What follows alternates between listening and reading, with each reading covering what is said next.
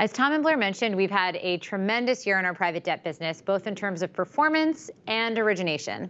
I'm very excited to introduce Larry Zimmerman, our head of private debt origination, who will lead our discussion on the origination component.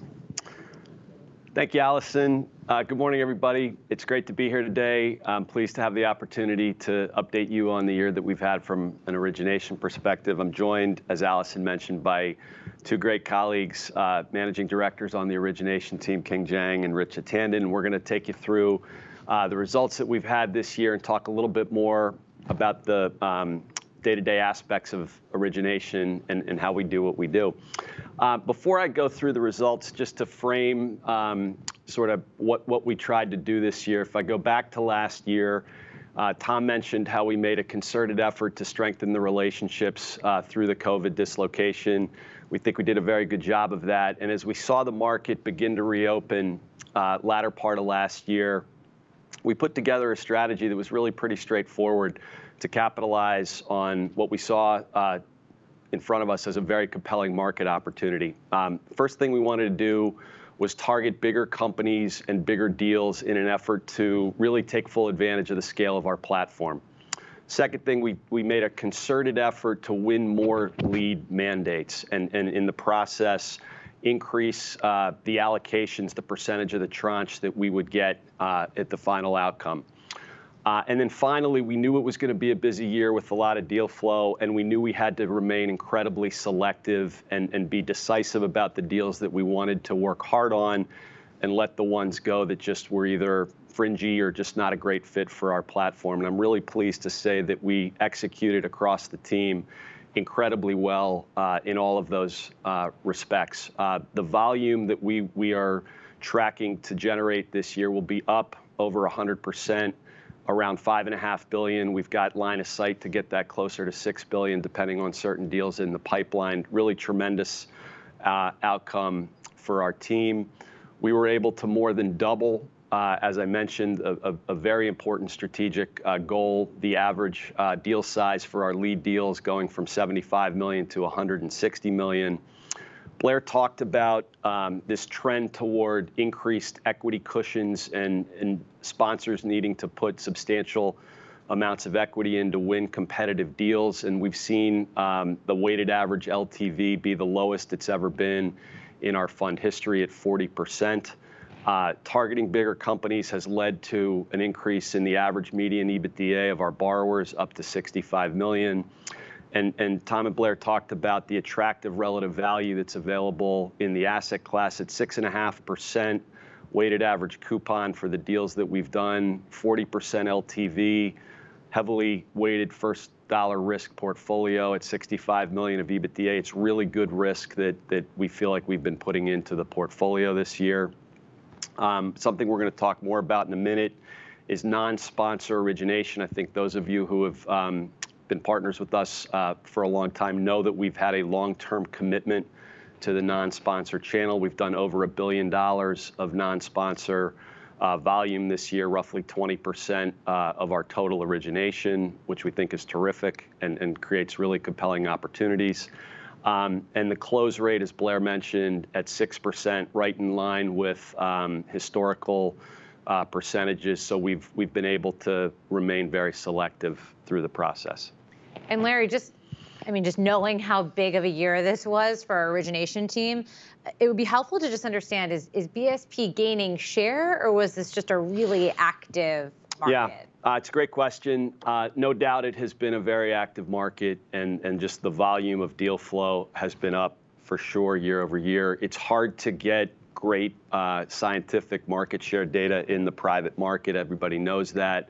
I think it's pretty undeniable that the market as a whole has not doubled or more than doubled, and our volume has. So I think we feel very strongly about the fact that we've been able to take share in a competitive market for a lot of the reasons that we're going to get into here in a moment. So the first thing that we want to uh, delve into is our sponsor origination strategy. And King, why don't you kick this off and talk a little bit about some of the factors that have led to the success that we've had with sponsors this year? Sure, sure. Thanks, Larry. So I'd say uh, the first thing that's uh, made this last year very successful uh, from an origination perspective is the breadth of the relationships that we've been able to leverage. And all of the originators and the deal teams know how selective uh, and disciplined our, our committee is and our overall investment approach is. Uh, that just requires us to, you know, cast very wide nets and continuously, you know, focus on filling the top of the funnel. Uh, you'll see over here on the left-hand side of the page, we looked at deals with 250 unique sponsors, and the uh, investment committee saw a subset of that. We ultimately ended up uh, doing deals with 50 unique sponsors, and I think it's the, again, the wide cast net and the, the breadth of our relationships that allowed us to be this selective in, in partnering with these 50 firms and their deals. Uh, over to the right, you'll recognize uh, many of these firms that we've been very fortunate enough to partner with. Um, we have done numerous deals with uh, most of these firms over the years, and I think that leads me to the second aspect, which is the depth of the relationship as well. So we've had uh, consistent and repeat success with uh, most of those uh, firms, and I think that's really because they're like-minded investors, and we share a lot of the same, uh, you know, diligence concerns. We approach things the same way, and they also uh, tend to treat us like partners in the overall investment process. So, what exactly does that mean? Well, these are sponsors that uh, help address all of our in-depth due diligence questions. Uh, they help us land at a very reasonable document with fair and appropriate lender protections and frankly, they just reward us on deals where we lean in and show conviction. And on, in that vein, um, you know, Richard, one of the things we talk about a lot is just identifying sponsors that we think have the potential to become real strategic financing partner type relationships. It's a competitive market. It's easier said than done. Um, how do you feel like you've gone about navigating that um, over the course of this year? Sure. So we really focus on sponsors that we view to be as like-minded investors. So for example, firms that may target industries where we have research analyst expertise, uh, firms that have identified sector themes where we've also found investment opportunities to be compelling. We also tend to focus um, on firms that understand our diligence heavy mentality. So firms that make their operating partners, their management teams, their third parties available to us during our diligence process. I would also say we really tend to stick to our knitting. We lean into deals and sectors and industries that we know well, can diligence, and have conviction on. I think this year has just been a really great blend of strengthening our existing relationships while also fortifying new and exciting relationships. Um, we had a targeted effort to cultivate new relationships who are sponsors that would be a really good fit for our platform. So, for example, if I look at the logos on the right side of the page, AEA and Harvest, both blue chip firms. Those were deals that I did this year. New sponsor, new platforms, a new a new a new sponsor introduction to our platform that we hadn't done business with previously. We also did lead left deals with TH Lee and Kelso. That's an example of our repeat sponsor performance. We had good momentum with them in 2020, and we were able to really repeat that momentum in 2021. When I think about why some of our sponsor clients choose us, I think they really value our scale, the industry edge that our research analysts give us, and our conviction and ability to lean into deals that we like. I want to profile one specific sponsor that's really become, for me, more than just a relationship, but someone that's been a really strategic relationship for the firm. We identified Kelso Private Equity as a platform that would be a good fit for us in 2019 upper middle market from their size. They have a good reputation in the market to the industries that they cover where we have a lot of overlap. So we had a targeted effort to start covering them. And over the last two years, that's really paid dividends. We've closed five new deals with them, three platforms, and two add ons. We've deployed over $500 million in partnership with Kelso. We also have a really robust pipeline where I think that number is going to continue to grow in the months to come. And you know, I think one of the things that I also want to highlight is a lot of times we talk about all the good stuff of, of saying yes, but as an originator, um, a big part of our job is saying no. And in fact, we actually say no more than we say yes. And so, of the 25 deals that we've reviewed here, you know, 20 of which we did not do. Some of that died through natural selection, but some of those were just deals that we turned down.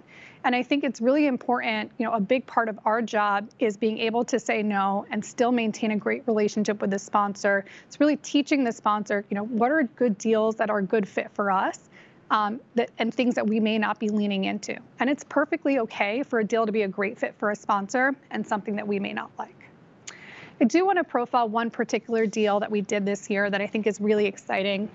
Inmark, um, also known as Novia Group. This is a deal that we invested in in December of 2020. It's, Inmark is a leading distributor of rigid packaging and life sciences packaging.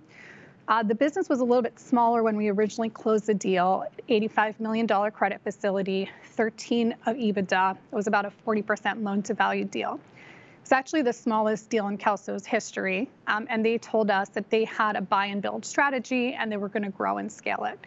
Packaging distribution is a space that we know really well. We've done deals in it. We have a research analyst expertise, and we really like the life sciences niche of this business. And lo and behold, six months later, they came to us with two transformative add-ons that really changed the business profile of Inmark. So we grew our facility to now be 350 million. We lead, agent, and control that deal with north of 75% of the tranche.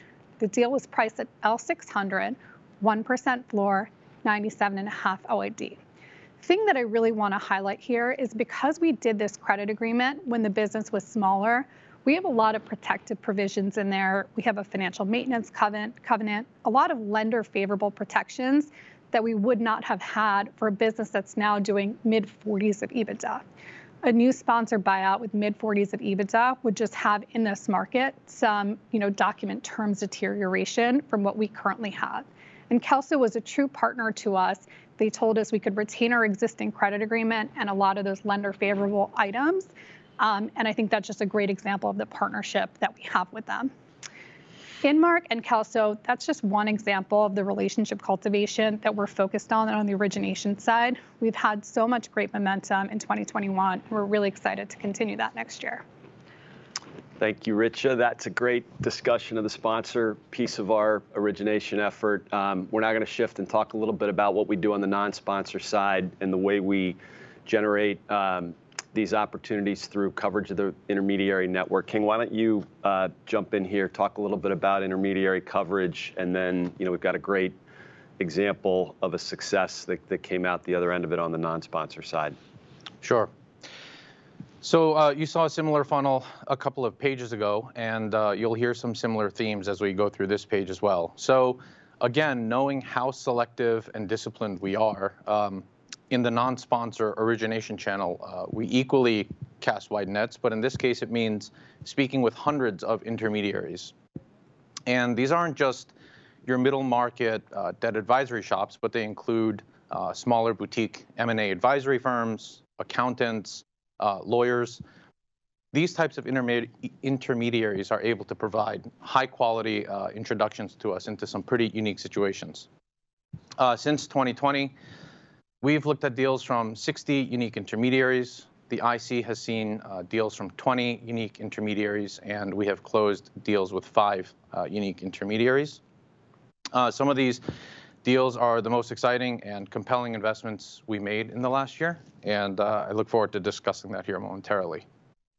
Uh, but first, the non-sponsor origination channel is, uh, again, in our DNA. It has been since the inception of the firm. Uh, when I joined in 2012, it was a core focus area for us, and it still remains the case today. Uh, it's a much less competitive marketplace, uh, and it typically leads to more favorable outcomes on leverage, pricing, uh, documents, and terms. Uh, it also leads to some pretty interesting and proprietary situations where we are uh, engaged with management and owners of companies. Uh, the nature of these deals uh, tends to be longer due diligence periods uh, where we're having a lot of one-on-one time with management teams. And this develops more of this strategic partner relationship, um, similar to what PE sponsors get when they're buying companies. Um, the non-sponsor channel also um, makes us that much more selective in the sponsor channel and vice versa. Uh, it, it, remains a very important part of our overall uh, origination strategy, and I know that we're going to you know continue investing in this channel for the years to come. Uh, I'll touch on one uh, quick deal here called Absolute Software that we did earlier this year. Absolute is a billion-dollar public company. They provide endpoint security and data risk management. And that in simple terms, it means it's similar to a LoJack for your laptop and your mobile devices. Uh, we were introduced to the company by the Foros Group, who's one of our uh, longest and best relationships. And they were engaged as the M&A advisor to the company uh, when they were undergoing a pretty transformative acquisition. Um, they brought us in very early. We helped shape and mold the various financing alternatives. That means we were in there very early working with the company, the management team, and the board. And the end result is something that we're very excited about. It's a deal that's got leverage that's well inside of sponsor transactions in the space. Uh, the pricing is very attractive given the modest loan-to-value. And uh, it's got very favorable terms, um, structural protections, and a very, very tight document that you otherwise wouldn't see in a typical transaction uh, led by a sponsor in this space. Thank you. That's great. So, as I wrap up this section um, and I think about um, all the things that have contributed to the success that we've had over the course of the year, we've got a great team. Uh, the platform sits in a wonderful place um, in the direct lending market. We attract a tremendous amount of deal flow into the platform, and we're fortunate to have the uh, opportunity to be very selective on the deals that we choose to do. In terms of why we're winning and why we're winning more recently than we had in the past, I'd boil it down to a few key points. The scale of the platform is critical. We're at a size where we're able to write $100 million-$500 million commitments. It's It's critically important that when you're working with private equity firms in particular who are trying to win competitive M&A auctions, that you can deliver certainty, you can deliver all the capital required to enable them to win the deals that they want to win. That's how you become a strategic partner to them. We check that box in droves. The second point, I can't say enough good things about the quality of our research team, this industry edge that we have across the platform. No other firm in the direct lending market can match it. It helps us work smarter every step along the way throughout the entire process. It's made our screening process more efficient. It's made our work streams through due diligence more effective. I can't tell you how often clients tell us how we get to the root of the matter quicker than all the competition, and we just get through a diligence exercise much more efficiently. And again, speed and certainty together are what make sponsors want to work with you, and that happens time and again. The breadth of our mandate, um, I think you all have known about us for years. We can go up and down the capital structure depending on whatever the situation calls for. First lien, unitranche, second lien, and junior. We have the ability to be nimble and and to move around. And, and all of these things have contributed to really enable us to cultivate some impressive relationships, both as as you heard from Rich and King, with uh, existing longer-term relationships that it just gets deeper and deeper, and then new sponsors who just hadn't gotten around to choosing us to lead their deals but did this year. So we're just incredibly proud uh, of the work that the whole team has been able to do this year. So one question that just came through uh, is really around what people want from a security perspective. So First lien, unitranche, second lien, where are you guys spending time? What is the priority of the sponsors and borrowers that we're focused on? Sure, I can start. Um, the flavor of the day right now for my clients, both sponsor and non-sponsor, is definitely the unitranche products. People like the speed and certainty for the unitranche product. They like the ease of execution. Benefit Street Partners is a one-stop shop. You don't need to go negotiate a first lien, a second lien document, an intercreditor document. You don't need to go to the rating agencies for a syndicated deal. It really reduces all of the complexity. I'd actually, um, I'd echo that uh, sentiment very much. I think unitranche is clearly uh, where we're spending a ton of our time.